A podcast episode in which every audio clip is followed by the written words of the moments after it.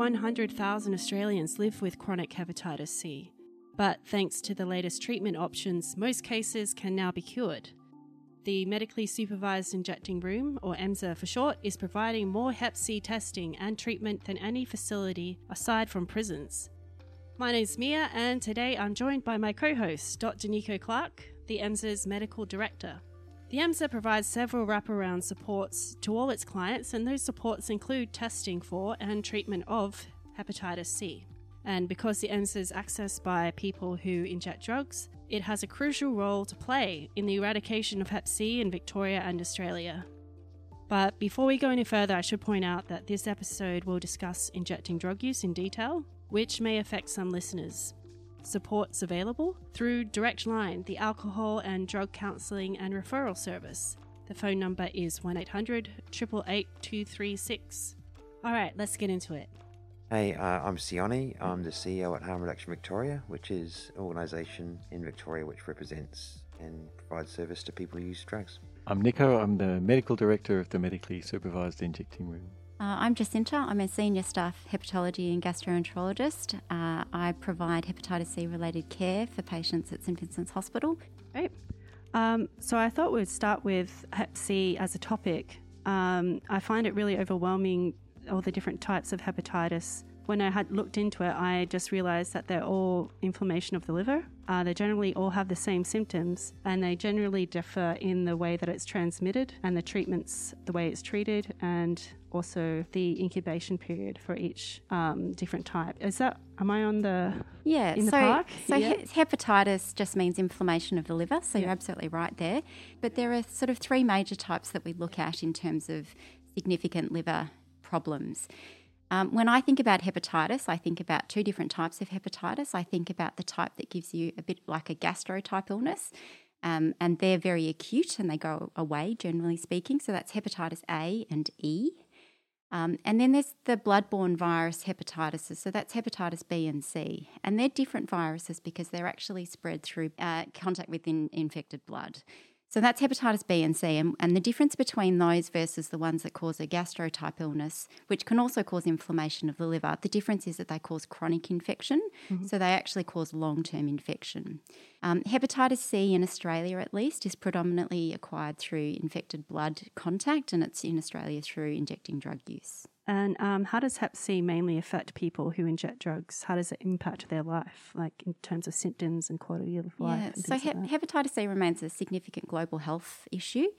Um, for many people, they can have no symptoms or symptoms that they attribute to other things. The most common symptoms are things like a little bit of pain in their liver, which is on the right upper side of their abdomen, and they may experience a bit of fatigue as well. In the more severe forms, you can get quite significant pain, sometimes even joint aches and pains, and then there can be complications from it. And the real worry about hepatitis C is it's a bit of a silent killer, and over time, with many, many years of infection, with lots of chronic inflammation that goes on in the liver, there's chronic damage that can lead to very bad scarring of the liver, what we call cirrhosis. And that can lead to liver failure and that can lead to liver cancer and even death. In 2015, there were more than 71 million people estimated to be infected with the virus worldwide, and in Australia, nearly 200,000 people. 20% of whom didn't even know they had hepatitis C. And one of the issues with hepatitis C, certainly back in those days, and I'm talking 2015, was that the treatment wasn't very effective. It was a combination of an injection, which was the patients had to give themselves weekly, as well as some tablets, and it was quite a toxic treatment with a lot of side effects. Um, in addition to that, the treatment wasn't very effective, so the overall success rate with those treatments were 55% of people only were cured. There's been a little bit of a revolution in treatment of hepatitis C, which has been really exciting and has really been a game change for patients with hepatitis C, and that was the development of these new treatments for hepatitis C, what we call the direct acting antivirals or the DAAs. These new treatments are tablet form, so there's no injections anymore. They're only for short durations, anywhere between 8 and 12 weeks. And the important thing about them is that there are very few side effects, if any. Most patients don't even notice anything. And they're also much more effective. And they're really much more effective. So the cure rates are greater than 95%. So out of every 100 people we will treat, more than 95 of those will actually be cured. So, have we been able to treat everybody in Australia who has hepatitis C with these new wonderful treatments? So, unfortunately, the answer to that is no. Um, and this is a really good point. So, in 2016, the World Health Organization um, recognised that hepatitis C was a global health issue and recognised that people were dying unnecessarily from hepatitis C, and that with these new effective treatments, we could actually eliminate hepatitis C as, an, as a global health threat. And so they actually set very ambitious targets to actually eliminate hepatitis C as a problem by the year 2030, which is now only eight years away. Uh, and so, uh, elimination of hepatitis C is a little bit like COVID elimination. That the yeah. more the more people that you identify, the sooner you identify them, the sooner you prevent them from. Yep, absolutely. So the more you can treat people, the less of it there is, and the less of it there is to pass on. But also importantly, you can actually prevent some of those complications I talked about, including death. Who have we treated then, and who haven't we treated in Australia? Yeah, so when the new treatments became available in 2016, and there was a huge spike in treatment numbers, something like 30,000 in the first year that these new treatments became available. Since that time, there has been a gradual drop off, and I guess during COVID, a more precipitous drop off of treatment numbers. And this is a problem if we're thinking about elimination, and we've only got eight years left to go. And, and what do we know about the, the people who need treatment? Um, they, as I mentioned, the predominant method of transmission of hepatitis C in Australia is through injecting drug use. The prisoners are also another high risk population, um, high population um, that inject drugs as well. Um, one of the issues that we find is that these these individuals, unfortunately, for many different reasons, don't engage with the traditional models of care for hepatitis C, and so it requires them to actually firstly present to somebody, uh, their GP or another medical practitioner, and then what needs to happen is they need to have the test ordered. The patient then needs to go and get the blood test done. They need to return for the result. And with the Medicare system at the moment, we have a screening test, which is the antibody test. Once they get that result, they then need to do the test to see whether they've actually got active infection. And that's how, the way that the reimbursed system or the bulk, bulk billing system works in Australia. So there's a number of different steps to even just diagnose someone with active hepatitis C infection. Then, after that, they need to go back to their general practitioner or, or, service provider and then get treated for it and then go to their chemist and get the prescription. Sione, what's your perspective on why people who are injecting drugs aren't accessing these new wonderful hepatitis treatments? In harm reduction, we work with people sort of in, you know, in their lives. And um, there's a whole bunch of stuff that happens, you know, way before anyone even goes anywhere near a, a service. Um, and there are a lot of places that we could engage with people. Um, and so one of those places is obviously MSIR, but there are other ways as well. And I think one of the reasons that's important is because people's lives are is sometimes complex. We might not even want to present to a service. And I, I've personally had this experience as well because if you are a person who's injecting drugs or has injected drugs, there's very few opportunities. There's very few times when you present to a um, a health service where talking about that is a positive experience. And you really need to admit that to, to, to be able to progress with Hep C treatment. So I've what, changed. What do you mean it might not be a positive experience? Can you share a little bit about that? Yeah, yeah. So I mean, I can tell you that it can take quite a long time to build up the uh, trust with someone to actually tell them that you're an injecting drug user, even if it's in your past. Um, you might have other things like you know that you don't want to you don't want to put at risk by telling a doctor that you're an injecting drug user. So if you're on any kind of prescription that's restricted in any way, um, if they get a hint of that, you might be taken off your benzodiazepines or whatever it is, and those you know um, those sort of medications can be really important for people. Um, but people can also have outright negative experiences. So we've got numerous stories about people uh, who have, you know, essentially been chased out of doctors' offices because, or, or you know, once it was found out that they were um, wanting to access something to do with like pharmacotherapy or um, even hepatitis C treatment. You mean by pharmacotherapy? You mean pharmacotherapy treatment for yeah. their opiate dependence, for example? Yeah. Um, it's still there are still very few GPs that, um, or even specialists that that um, that you know work with this population, which is why MSIR is so important. And that stigma, you carry it with you when you, wherever you go later on. It really only takes one or two experiences like that to feel like that's always going to happen to you. And you can read it in things that don't even, that maybe aren't even intended that way. you know, so we talked earlier on about how, um, seeing if you're sitting in a waiting room in your everyone else is being seen before you. It happened to me at the GP the other day.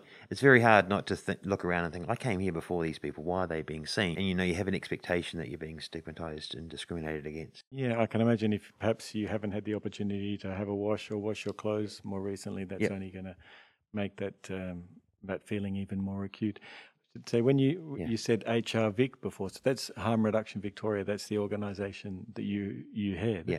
What's what's the concept of harm reduction in terms of uh, as opposed to you know as a method of kind of helping people who are using sure. drugs? What does that mean? So harm reduction is uh, it's a philosophy and it's also a service delivery modality, I suppose you'd say. So there's two different parts to it. So harm reduction itself is a is an approach to working with people who use drugs that's about uh, meeting people where they're at. So, not trying to stop them from using drugs, but actually from working with them to ensure that when they're using drugs, they're as safe as possible. One of its first kind of manifestations in Australia, in particular, was the needle and syringe program. So when we had HIV in the 80s and there was no cure for it, and, and it was found out that you know you could get it through sharing uh, needles, there were some um, sort of far-sighted people who um, decided that we needed to try and um, bring in sterile needles and syringes for people to use, so they, you know, so we could l- reduce the amount of HIV that's being spread, um, and that goes for Hep C as well. So needles and syringe programs, for instance, they're not about stopping people from using drugs; they're about stopping stopping people from being infected and spreading bloodborne viruses, really. So that's harm reduction in a nutshell. Uh, you're reducing the harm related to something rather than drug. The and Australia's been regarded as very successful from a harm reduction perspective in preventing an HIV outbreak, for example, in the people who inject drugs, yeah. unlike many countries which have had really large HIV outbreaks where, that have kind of, yeah. in some ways, been spread by people who are injecting drugs. So Jacinta was talking about the complexity of accessing the healthcare system if you've got hepatitis, and, and you've talked about how any interaction with their, their healthcare system can be challenging for people. So is it really so difficult for people injecting drugs to access hepatitis care in, in Australia? Has that been the experience of your organisation? Yeah, just things like your day to day life. You know, if you're if you're using opioids in particular every day, or, or methamphetamine for that matter, um, that might be your priority for the day is to get to get that drug so that you feel straight. You know, most people who use drugs need to actually use the drugs to feel normal. So that would be your priority. And and if you've made an appointment, for instance, then there's not really going to be any competition between getting money or, or, or using drugs and the, and the appointment. You know, there are other things that exist in our lives, like people living in rural and remote areas and regional areas are just not as serviced in any way medically. So that's that's that's one. But we've undertaken sort of peer navigation projects, which are all about sort of working with people really closely to kind of reduce as many of these barriers as possible with them, and still had a lot of trouble even when we've worked really closely with people, because especially you know highly marginalised kind of populations, people who are street based and so forth you know, um, acquired brain injuries and mental health issues are really are really really common. Those are the sort of things that really take precedent and priority over you know, an infection that you barely feel day to day. We're involved in various campaigns, and one of the more recent ones to try and engage with people who maybe, you know, spread out across the population and maybe aren't in touch with services as much as um, a campaign called It's Your Right, which is a, uh, a national health promotion campaign that we're part of locally as well. So you mentioned that the services like the injecting room. So maybe that's a good point to kind of talk a little bit about what, what we tried to do when we set up the the injecting room and, and with a clear expectation that we would try and support people to access a range of health services and also to reduce the spread of bloodborne viruses. And that's when we, we called St. V's and we thought, let's see if we can have a partnership with St. Vincent's that can make it easier for people to get their testing and, and their treatment. And so, Jacinta, do you want to talk a little bit about how yeah. that what we what we came up with? We were trying to work out how we we access those patients that weren't in our care at the hospital system, and partnering with the MSIR was incredibly important in actually accessing some of these people who, as Sione mentioned, have multiple barriers and multiple competing priorities, and, and don't actually turn up for their appointments or can't turn up for their appointments or don't even know they have hepatitis C. We run an integrated integrated hepatitis program, so we are funded by the government to have an integrated hepatitis nurse who is specialised in hepatitis C related care. And we actually had one of our nurses come to the MSIR a couple of days a week and actually engage the clients that were attending the injecting room and approaching them for hepatitis C testing. If they were positive, actually commencing them on treatment through the MSIR rather than having to come through the hospital system.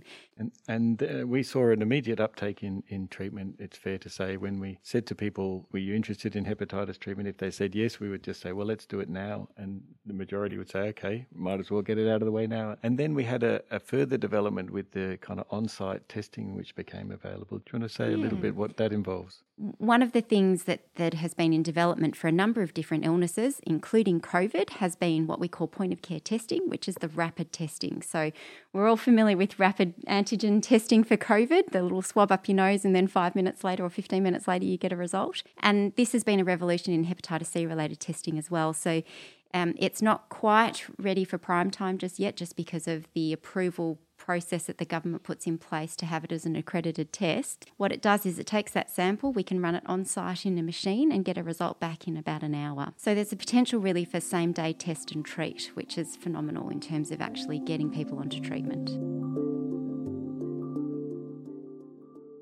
So, now that I have an understanding of hepatitis C, I thought it would be a good idea to split up this podcast into part B, where we talk about the client experience of receiving treatment for hepatitis C.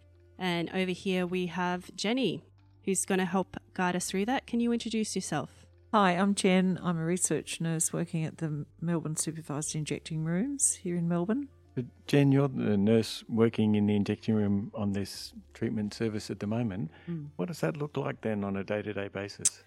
One of the things for us is that we have an opportunity to engage with our clients perhaps in an easier uh, way than other services might be able to because we already know that they're injecting. So that's one barrier gone. They can talk freely to us about their injecting habits, and it makes it a little easier for us to build trust. And so once we've built some trust, we can. Uh, move on to talking about health issues. And um, I've found that a lot of our clients who've undertaken the testing and then subsequently been found to be positive and then gone through with the treatment, they really see it as a huge relief out of their life. So even if they haven't experienced symptoms as such, I, I can't tell you how many people have said to me, "Oh, I'm just so glad that I've done that." But eh, you know, it's it's not easy always to access treatment. A lot of our clients are mistrustful of mainstream services and the other barriers that we've talked about. Actually, just getting to an appointment, following through with instructions from that appointment can be really difficult.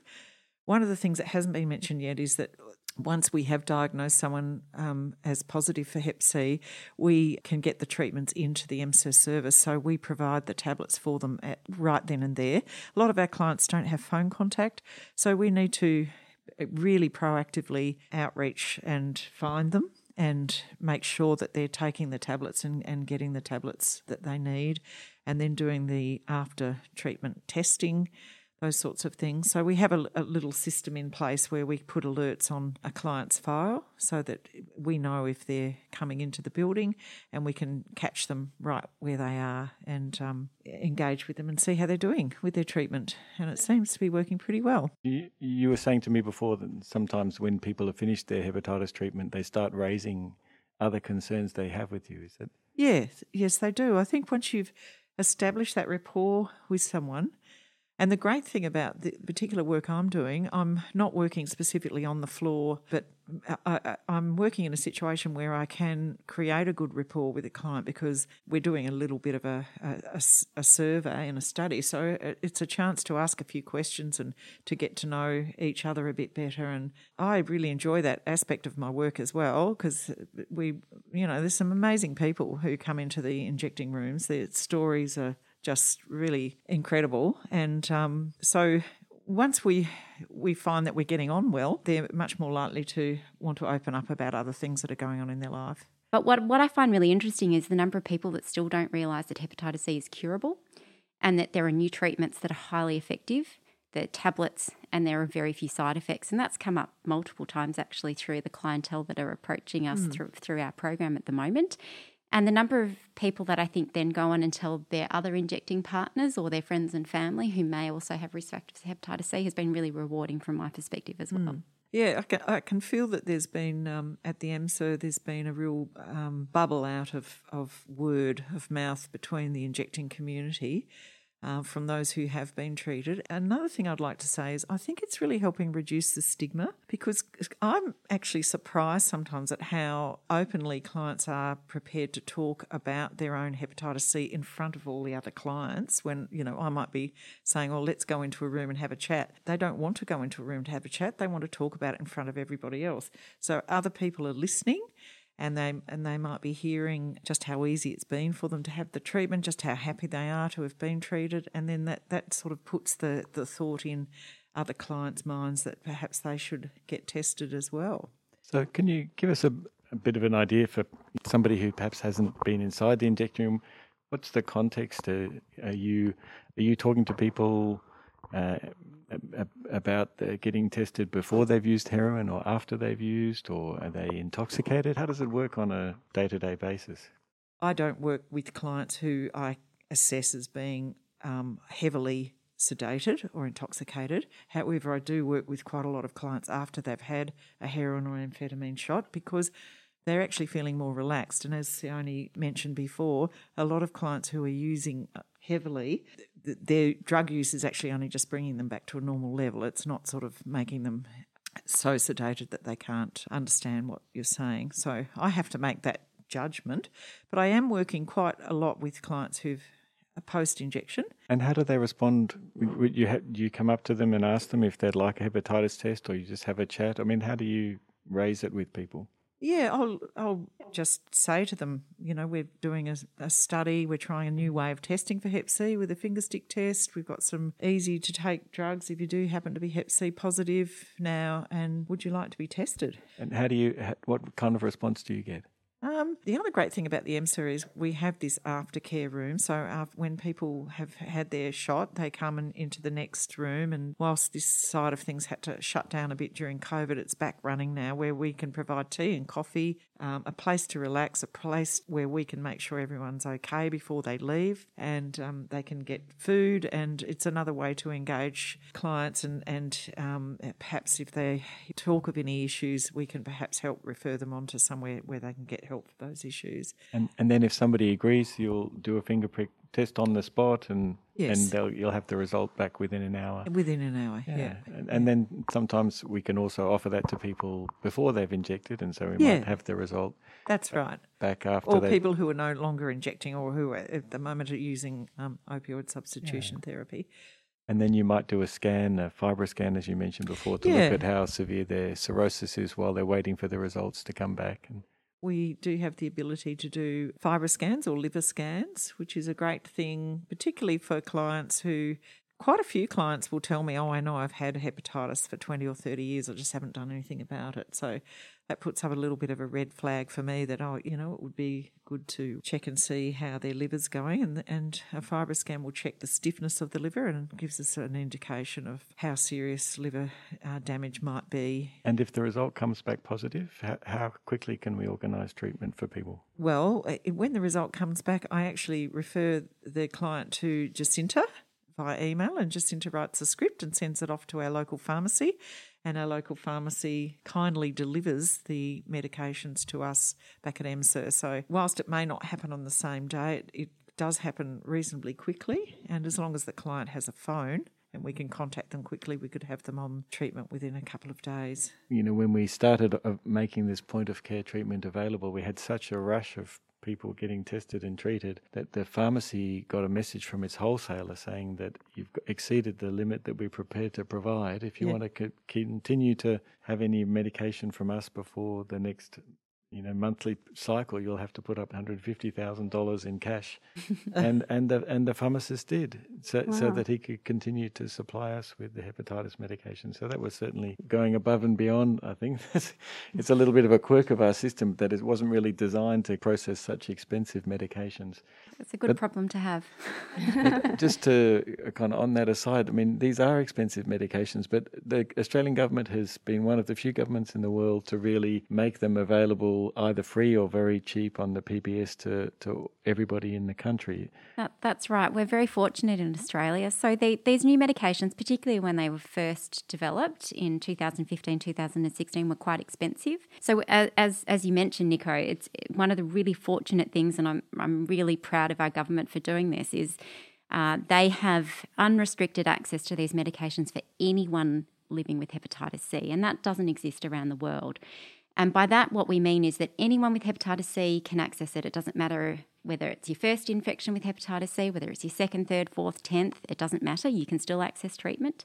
And it also doesn't matter if you've got very minor liver disease and you've had very short term infection or whether you've had very long term infection. Whereas other countries in the world, the government has prioritised for certain populations at highest risk, perhaps, of long term complications of hepatitis C, such as those that have cirrhosis. The, the people with very minor liver disease are not being able to access those treatment, which is a real problem in terms of hepatitis C elimination, as well as for that individual who then has to live with hepatitis C and can only access treatment once they get bad liver damage. Um, so, of course, our, our government uh, only subsidises medicines when it thinks it's really a good economic reason for that, and and their thinking is really that the more people we can treat now, the less people will have to treat in the future. And it's that, really that's a, right. So there's been, in fact, at the time that the government was deciding who was going to be eligible for these treatments, there was a number of different groups around Australia that did a lot of modelling. And what they really showed was that if you just treated the patients with cirrhosis, you could certainly improve the outcomes for those patients. But then really where the benefit lay was when you treated everybody because not only are you reducing the pool of hepatitis C infection that then can be transmitted onwards, you're also then treating these patients at an earlier stage of disease so that they don't end up with the complications of hepatitis C, the cirrhosis and, and the end stage liver failure and liver cancer that I mentioned what you're doing is reducing the healthcare costs. And I think that's the same around the world now. I think increasingly global increasingly, modeling, modeling right. is that we should be treating particularly people who are currently injecting drugs yep. or people who've uh, contacted contracted their hepatitis through through that model. You know, from our ex- uh, perspective, it's been a fantastic collaboration with St V's, and we've we've now screened more than 1,200 people for hepatitis and treated more than 280. And Sione, you're somebody who's who's also had hepatitis C and, and received these new treatments. Would you like to share some of your experience on that? Okay, yes. Yeah, so uh, my diagnosis was actually one of those ones that was really negative, um, and actually coloured coloured my engagement with um, the medical fraternity for some time. Um, I don't need to go into the detail of it, but essentially, uh, I wasn't told I was getting a Hep C test, and I was told in a really sort of offhand way that uh, I had Hep C. Um, in fact, uh, so that that was in the late 90s. And so um, by the time 2016 17 rolled around, I'd had Hep C for a good 20 years. But there were a lot, lot, of reasons early on why I didn't engage in treatment and didn't engage in interferon. A lot of it had to do with the stories that I heard from people who had undertaken it. And those stories really genuinely still have echoes today. People um, they may know that there's a treatment, but they may get a little bit confused with the fact that their friend that had it 15, 15 years ago had an awful time and they just felt they felt like it was worse than having the infection. But I didn't. I had heard these medications were amazing, and my, my treatment was a pretty low threshold kind of treatment, you'd say as well. So I didn't need to go and see a specialist one of the reasons that worked really well for me is because um, similarly I had really a lot of competing priorities and wasn't always able to make the time to come and do the appointments and so on at a service. And so being able to kind of have a, a nurse who was able to to, to work with me on uh, what worked best for me was really, really helpful. Um, and it definitely meant that I was able to kind of engage in treatment probably you know a, a, year or two earlier than I would have otherwise. And when you've had it for twenty or so years, I think at that point every year starts to feel like it's pretty important. Um, and although did you know I, at that point, did you have any symptoms or I didn't think I did. So mm. it's definitely, you know, Jacinta talked about it being a silent disease, and it, it's true. I didn't have sort of like shooting pains in my in my liver or anything like that, but it was more probably about a year after I'd completed the treatment, and just people have said before, you know, I didn't have any side effects whatsoever from the mm. treatment at all that I can think of. But what I did notice is that well, it really took a, a while for me to actually reflect and realize that I had basically had a lot more energy um, and I used to really put down the fact that I'd be, you know, fatigued or sleepy in the afternoons and then going to bed really early and stuff like that. I used to put that down to all sorts of things. Um, and then I realized that actually my energy levels were had come back to being really quite you know, much higher than they were before, and that was that and sleeping much better as well. Are probably the two key things that I really noticed after after doing the treatment. Uh, any um, people come to you and share their experiences of getting treated with us at the injecting room? Um, yeah, we have, and um, we we HRV uh, Harm Reduction Victoria um, both gets feedback from people um, just unbidden. People ring us up and tell us stuff, but also we do um, we do consultations. You know, people feel it's something that's for, for us, for people who use and inject drugs, and there aren't many things that have just been built and put together for our community. It's very rare. You know, you could say the needle and syringe program probably, and the and and the injecting rooms. Hearing your story, Sione, reminds me the first week the injecting room opened, we had somebody knock on the door and who said to us, he didn't plan to inject in the injecting room. He just, he was, in fact, he told us he was dying from liver cancer from hepatitis C, and that how he just wished there'd been something like this 20 years earlier for him. So it's uh, it's you know, it's really warming yeah. to feel the feedback from the people who are using the service. I, I yeah I Jen, I really wish that there was an injecting room uh, when I was like using my memory, memories of, of injecting are you know and either at home of course but um, oftentimes in alleyways and you know car parks and stuff like that and um, it's it definitely doesn't just happen in Richmond it's it's everywhere we need injecting rooms everywhere so Jacinta you, you talked a little bit about the plan for Australia to eliminate hepatitis C. What what's the future looking like? With over the next five ten years how are we going to what do we need to do to achieve that? Yeah, that's a really good question, Nico. So, um, I think one of the great things about Australia is for various different reasons, including access to treatment and the unrestricted access that we have, and uh, very innovative and streamlined models of care, like the one that we're talking about at the MSIR, have been incredibly instrumental. We're still only 50% in terms of treating people with hepatitis C. So, you know, we started off with 220,000 or so. We're some, somewhere around about 120,000. So we've still got a lot of work to do, and we've only got eight years to do it in terms of reaching those targets uh, for the WHO. In terms of how we do that, um, you know, we really need everyone to be on board, um, and we need to be accessing or trying to engage the people that are not engaged in traditional models of care. So, as a specialist, I don't see anyone outside of my specialist practice because, by definition, they require referral to see me. So, we really need to partner with marginalised groups that are not accessing traditional healthcare models. We need to be engaging with populations that we know are high risk for hepatitis C. That includes the injecting drug users, so that includes the injecting rooms, of course, needle syringe programs, addiction medicine units. So, we need to also concentrate our attention on in mental health facilities. Um, homeless programs um, are also a key priority population. And as I mentioned, the prisons, and I do quite a lot of work with treatment of hepatitis C in the prisons, which currently represent about 30% of the prescriptions for hepatitis C in Victoria. From what I understand, we after the prison system, the injecting room is the second biggest provider of hepatitis care. That's right, yeah. In Victoria at the moment. And, and I think in... we need to make Hep C treatment and access to treatment and testing as easy as it is as possible. So these new point of care testing models, I think, are wonderful, and the government needs to do more to actually get those um, rolled out at a population level because currently they're through research programs because of the Medicare bulk billing requirements for it. And we also have to remember that some of these people that continue to use are still at risk of getting Hep C again. So once you've had it, it doesn't mean you can't get it again. And so rescreening these patients is also really important. That's actually a really key thing as well. There is, um, you know, in the work that we've done in the community, we've talked about testing and treatment. Like one of the most common things people say is, "I've been tested; it's okay." Yeah, I get the same.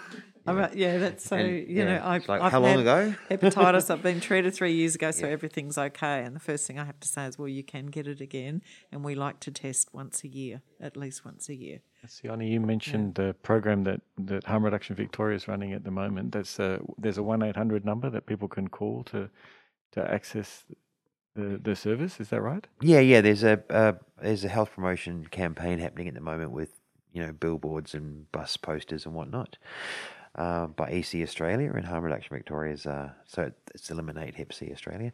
So that number is 1 800 430 806. And they'll also be going out in buses with uh, integrated hepatitis nurses actually as well. If you call that number, somebody will tell you where you, the, yep. the easiest way you can get diagnosed and, and treated. Yep. Fantastic. Someone mentioned earlier FibroScan. That was lost on me. Okay, could you Oh, explain what, what is that? Yeah, a FibroScan is a machine a bit like an ultrasound, but it Yeah. it uh, can measure the stiffness of the liver. So it's a non we call it a non-invasive test. So it's a where a probe's put over where the liver is on the right, just below the ribs, and uh, you can test how stiff the liver is. So that it's just a good measure along with blood tests to see the state of someone's liver, and is especially useful if they've had hepatitis C for a long time or if they're drinking alcohol, a lot of a heavy amount of alcohol. But um, it's it's a useful test anyway. Actually, I just learned how to use the machine last year, and I find that a lot of our clients are very curious about it when I offer it. But you know, I say, would you like to have your liver tested to see how stiff it is? And a lot of them say yes, and that leads me to really believe that clients might appear to not care about their health, but actually they do. And when you give them an opportunity to do something like have a, a liver screen, I think it, it's a, another way that you can personally engage with them. But um, it's another way where you can give them some feedback. And if their liver is a bit stiff, well, you can sort of say to them, well, this, this is what's happening here. So it can help them to start to think about how they might want to or not want to change their lifestyle to to address that issue. And as you said before, I've, I've had many people say to me after they have treated their hepatitis, they how what a sense of achievement it gives them, and, and Yeah. a sense of you know, well, if I can deal with that, I can deal with other things in my life too, and to, to start thinking more constructively about Yep. taking on other making other projects or making other changes Yeah. in their life that they had previously put in the too hard basket. Exactly. Yeah, I've had one client who I remember very well who, when he um, was cured for his Hep C, he said, "Oh, I feel so good about this. I'm going to get my eyes tested now."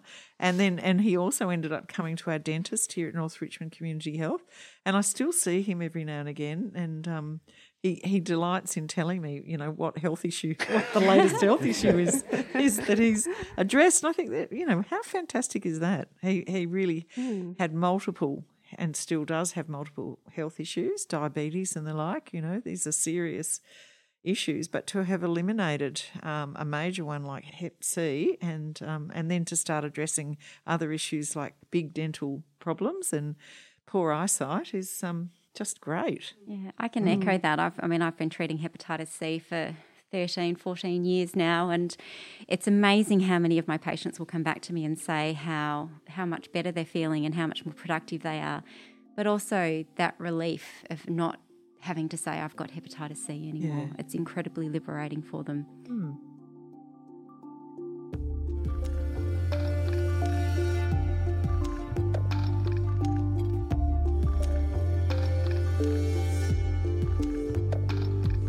Thank you to my co host, Dr. Nico, and thank you to our guests, Jacinta, Sione, and Jenny. As the MSIR attracts people with high health and support needs, it's great to hear about this service that helps them with Hep C and contributes to eradicating Hep C in Australia. And that's all for the podcast today. Thank you for listening, and I'll see you in the next one.